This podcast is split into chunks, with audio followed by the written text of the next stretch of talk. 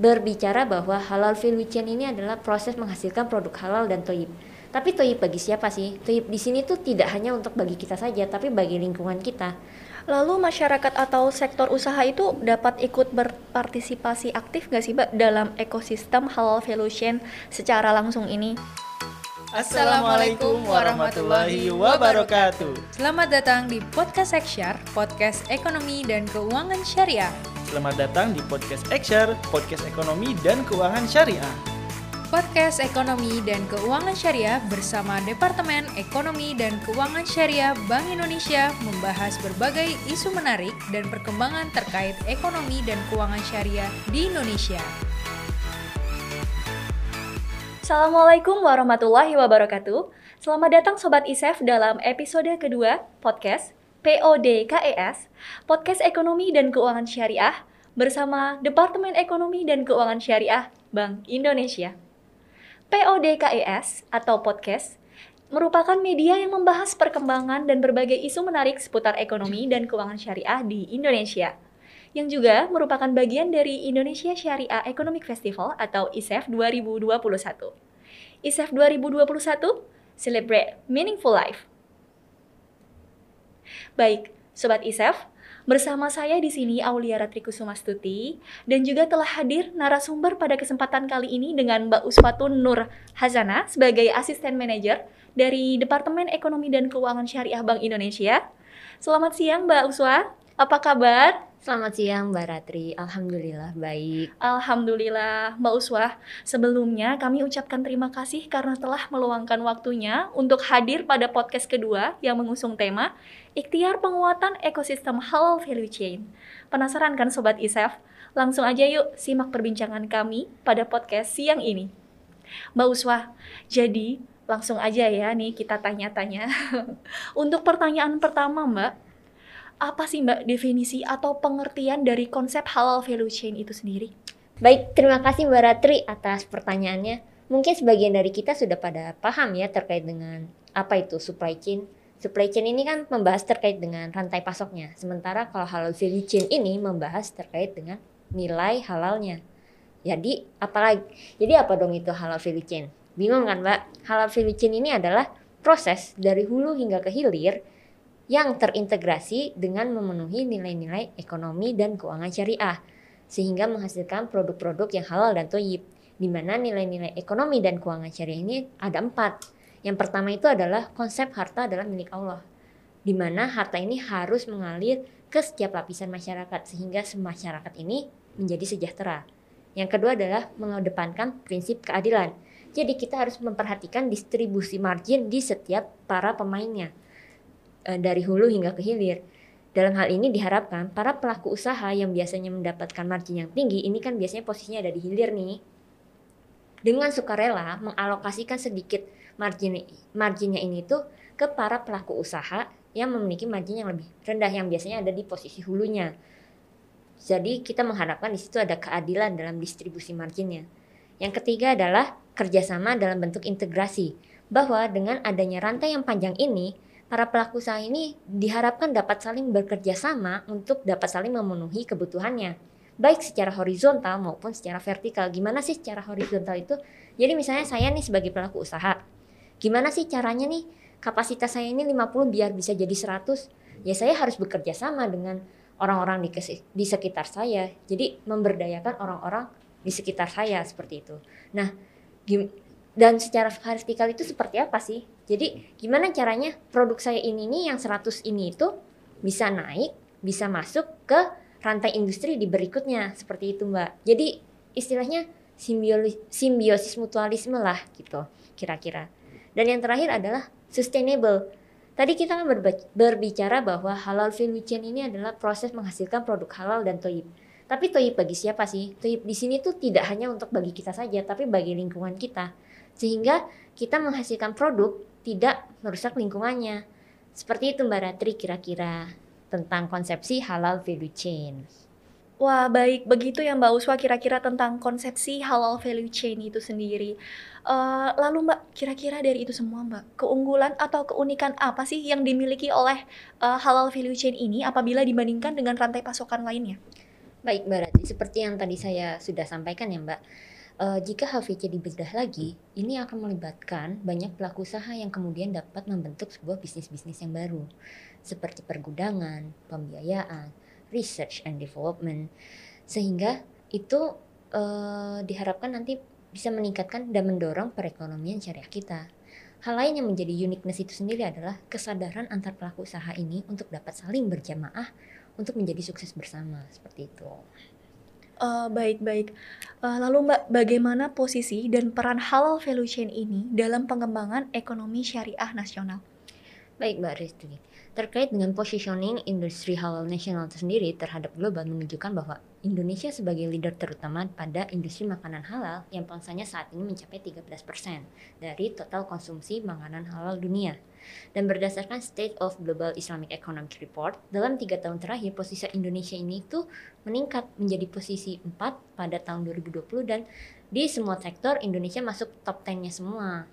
Nah, kemudian seperti yang kita ketahui juga ya Mbak, bahwa Indonesia sendiri juga merupakan negara dengan jumlah populasi muslim terbesar di dunia kalau seharusnya ini menjadi sebuah pemain utama dalam industri produk halal dong, baik dari sektor makanan, minuman, pariwisata, fashion, obat dan kosmetik.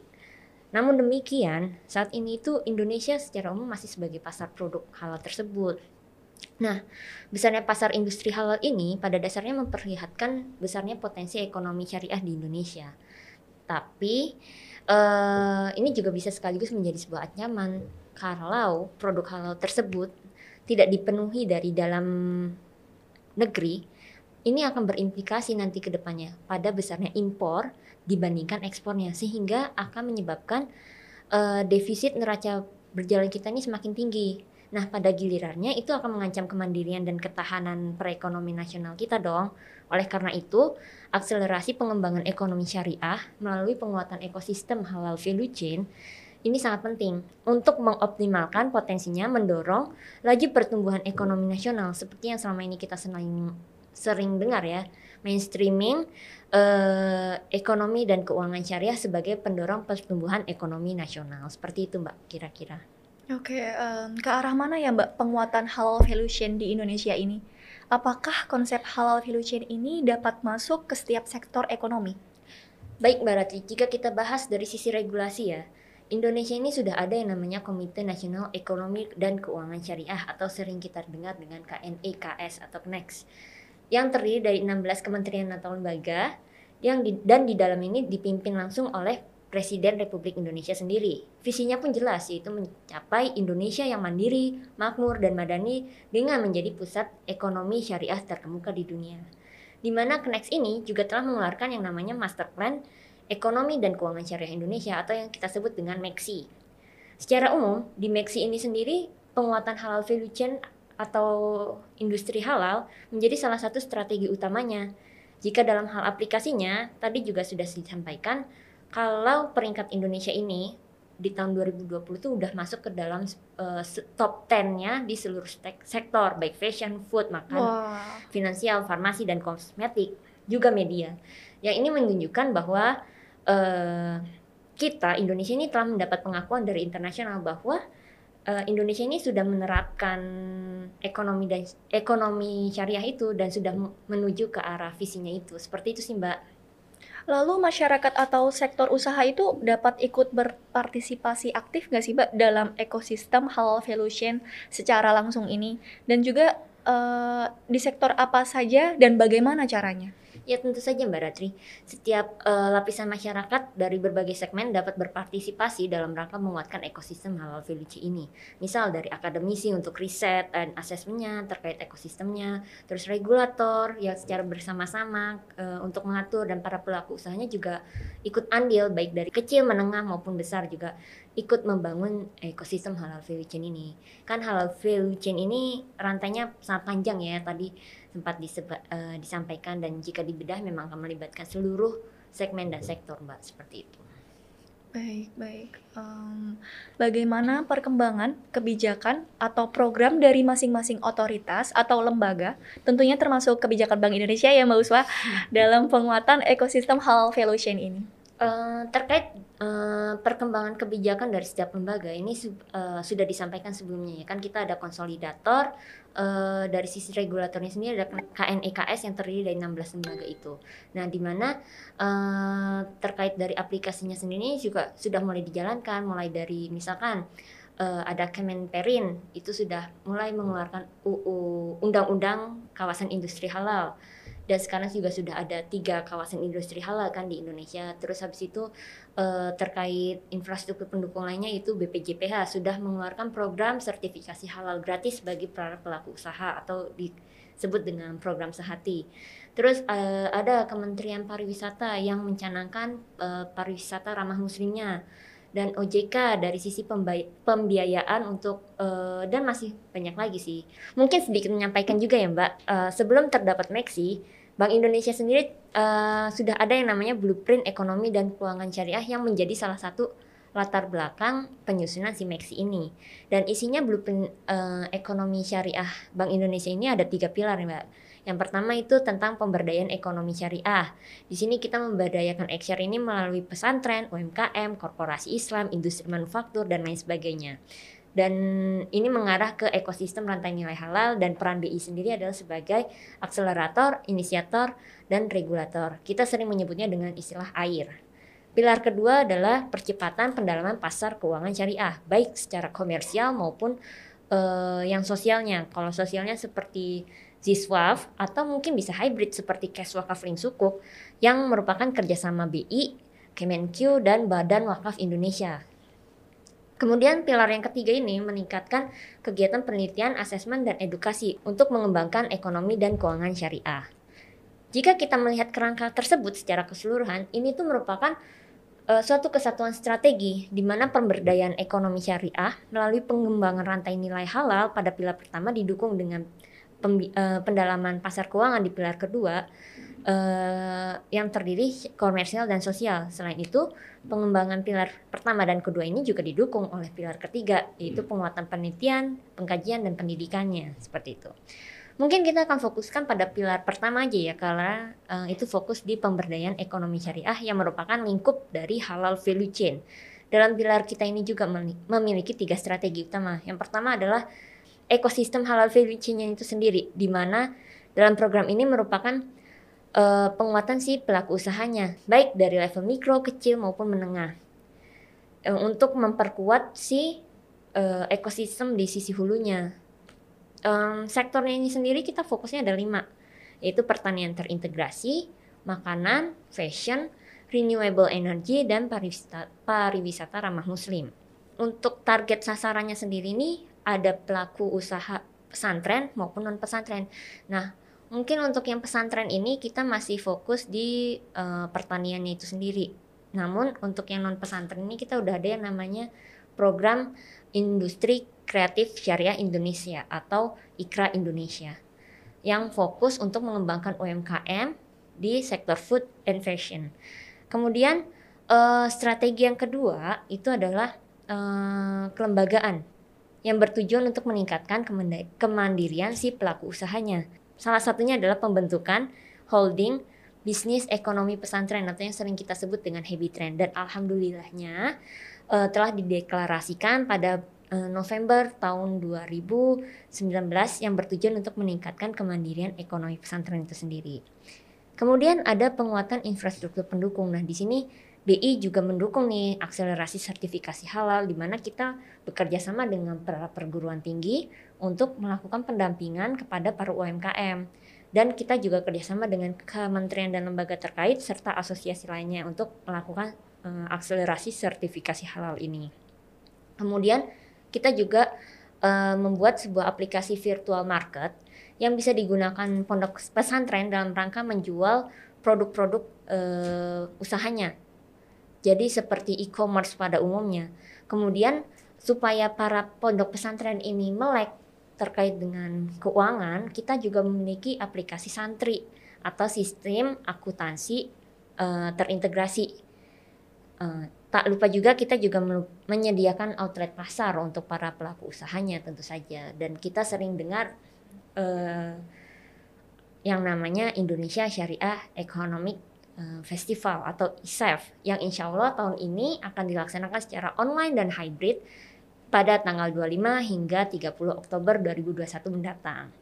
Nah, selama perjalanan menuju ISEF ini, kita juga menyediakan outlet-outlet yang lain nih Mbak. Jadi melalui Festival Ekonomi Syariah atau yang disingkat dengan FESYAR. Ini merupakan festival di tingkat regionalnya seperti itu. Baik, uh, kalau bicara dari segi tantangan Mbak, apa saja sih Mbak tantangan yang dihadapi oleh penguatan ekosistem halal value chain ini di Indonesia saat ini tentunya? Baik, uh, terima kasih Mbak Ratri. Tantangannya ini terkait dengan rantai nilai halal yang panjang ini bisa diringkas menjadi tiga nih Mbak, yaitu PPT atau People, Process, and Technology. Dari sisi people atau orangnya adalah tentunya dari si pelaku usaha uh, pelaku usaha ini, ini perlu adanya sinergi dan kolaborasi. Oleh karena itu kita butuh kesad yang menjadi tantangannya adalah kesadaran antar pelaku usahanya jika para pelaku usaha ini melihat visinya berbeda, maka akan menjadi sulit untuk memperkuat si ekosistem halal value chain ini. Tapi sebenarnya tidak per, uh, tidak hanya pelaku usaha aja sih. Ada yang uh, kita perlu whole agents. Kita juga butuh para regulatornya ini juga satu visi dan alhamdulillahnya kita sekarang sudah ada yang namanya KNEKS ini sebagai konsolidator uh, regulator yang ada di Indonesia untuk mencapai visi Indonesia menjadi pusat ekonomi keuangan syariah dunia seperti itu. Nah, kalau yang kedua adalah dari segi proses, yaitu kelengkapan dan disiplin prosesnya itu sendiri. Sementara jadi teknologinya adalah bagaimana kita tanggap terkait dengan perkembangan teknologi untuk membangun dan memperkuat ekosistem ini. Misalkan uh, saat ini kita but kita sedang trending yang namanya traceability atau ketelusuran dan di dalam sertifikasi halal ketelusuran itu sangat penting untuk membentuk sebuah quality control and quality assurance dalam suatu kehalalan produk seperti itu sih mbak kurang lebihnya. Oke baik mbak, uh, kalau dari sisi strategi nih mbak, sekarang kita akan bicarakan soal strategi. Strategi apa yang harus dilakukan oleh seluruh lembaga atau otoritas terkait untuk mengembangkan dan memperkuat ekosistem halal value di Indonesia ini? Nah, Mbak Ratri, Indonesia ini kan populasinya banyak ya Mbak ya. Dan berdasarkan data dari Bappenas bahwa usia produktif di Indonesia ini mencapai 185 juta orang dari uh, eh, 271 juta jiwa itu itu tandanya kan udah mencapai 67% lebih ya. Nah, kalau usia range produktif itu kan 15 sampai 64 tahun. Berarti ini kan generasi milenial dan alpha kan di Indonesia ini yang lagi booming-boomingnya seperti itu. Nah, jadi strateginya apa sih untuk menjawab tantangan yang tadi saya sebutkan sebelumnya? Uh, kita perlu uh, mengembangkan ekonomi dan keuangan syariah ini melalui perspektif dari si generasi milenial dan alpha ini, karena mereka ini sebagai mayoritas penduduk di Indonesia. Kemudian uh, kunci dari halal value chain ini adalah di chainnya mbak. Atau di rantainya. Kalau dilihat kan rantai itu kekuatan suatu rantai itu adalah rantai terlemah rantai terlemahnya. Jadi kalau misalnya kita mau memperkuat itu rantai kita jangan sampai si rantai terlemahnya itu sampai putus. Jangan diterlalu tarik terlalu kencang atau nanti dia putus. Nah gimana caranya untuk memperkuatnya ya si setiap chainnya, setiap agentsnya, setiap pelaku usahanya itu harus uh, bersama-sama kayak melihat kanan kirinya.